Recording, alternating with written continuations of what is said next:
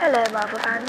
This is Audrey, and welcome back to Stop Being a Dad, an Avengers Wrong Number podcast. Viewer discretion is advised, as this podcast contains mild language, inappropriate comments, and scary elements. This is a fan creation, fictional story fangirl made in her free time. This podcast is not to be taken seriously. Victoria has texted Archer 50 times, and he hasn't responded. Archer? Archer? Archer, you there? Bro, where are you? Answer. I need your help. I need help. Help me, human. Are you human? I've never thought about that. I, have I been texting an alien this whole time? That'd be cool. But would that mean you don't live on Earth? So I would never be able to meet you? That sucks. He wouldn't answer. Is he okay?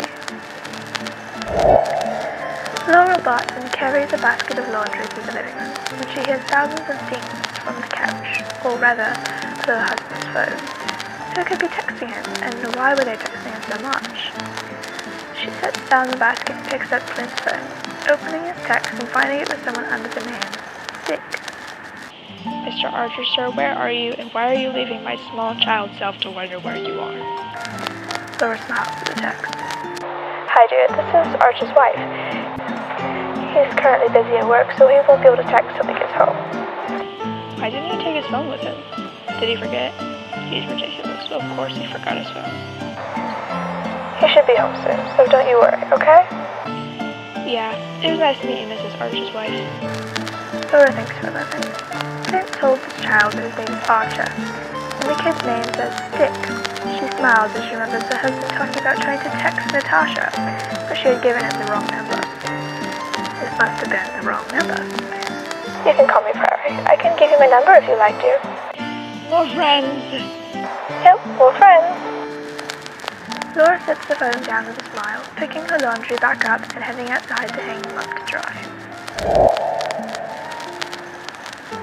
Victoria sets her backpack on her bed, pulling out her homework, making sure to finish it before tomorrow.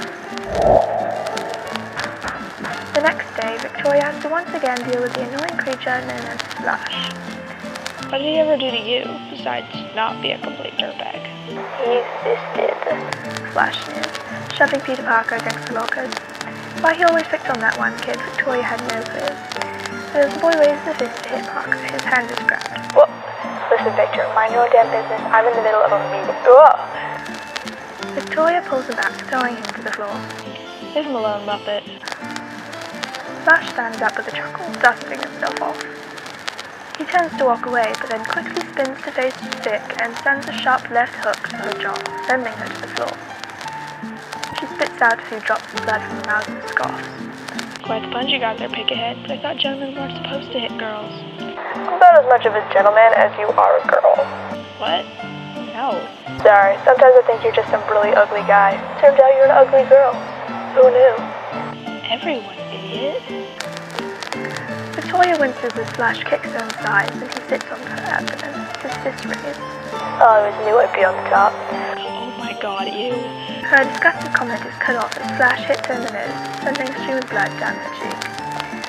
He climbs off her with a grin, but it disappears at Victoria's next words. So you got Flash?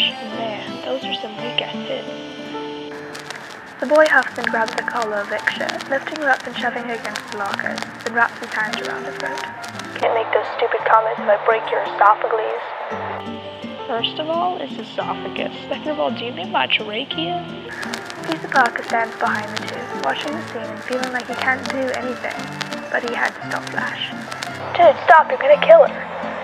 What do you think I'm trying to do, stupid? Peter, not knowing what else to do, runs down the hall looking for a teacher. He appears into the classroom, sighing in relief as he finally finds one. This Poe, Flash is trying to kill Victoria. The woman follows after him quickly, shouting when she sees Flash, the small girl's eyes fluttering closed, her skin a white purple. Flash Thompson, what are you doing? Flash, being scared of teachers, lets go of the girl and shuffles back. Uh, nothing. Poe rushes over and picks up Victoria, asking Peter to help her carry the girl to the nurse's office while they wait for the paramedic.